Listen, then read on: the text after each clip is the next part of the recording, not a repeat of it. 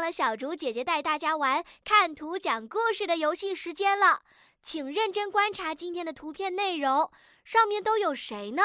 先给他们起个名字吧。他们这是在哪里玩呢？哎，请认真观察他们的表情，猜一猜发生了什么事，最后又是怎么解决的呢？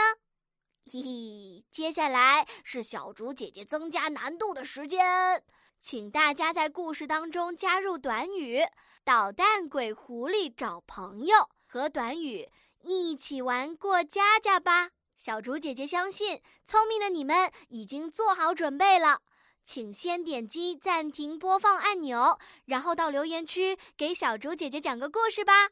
小竹姐姐会挑选出优秀的故事留言，加精展示哦。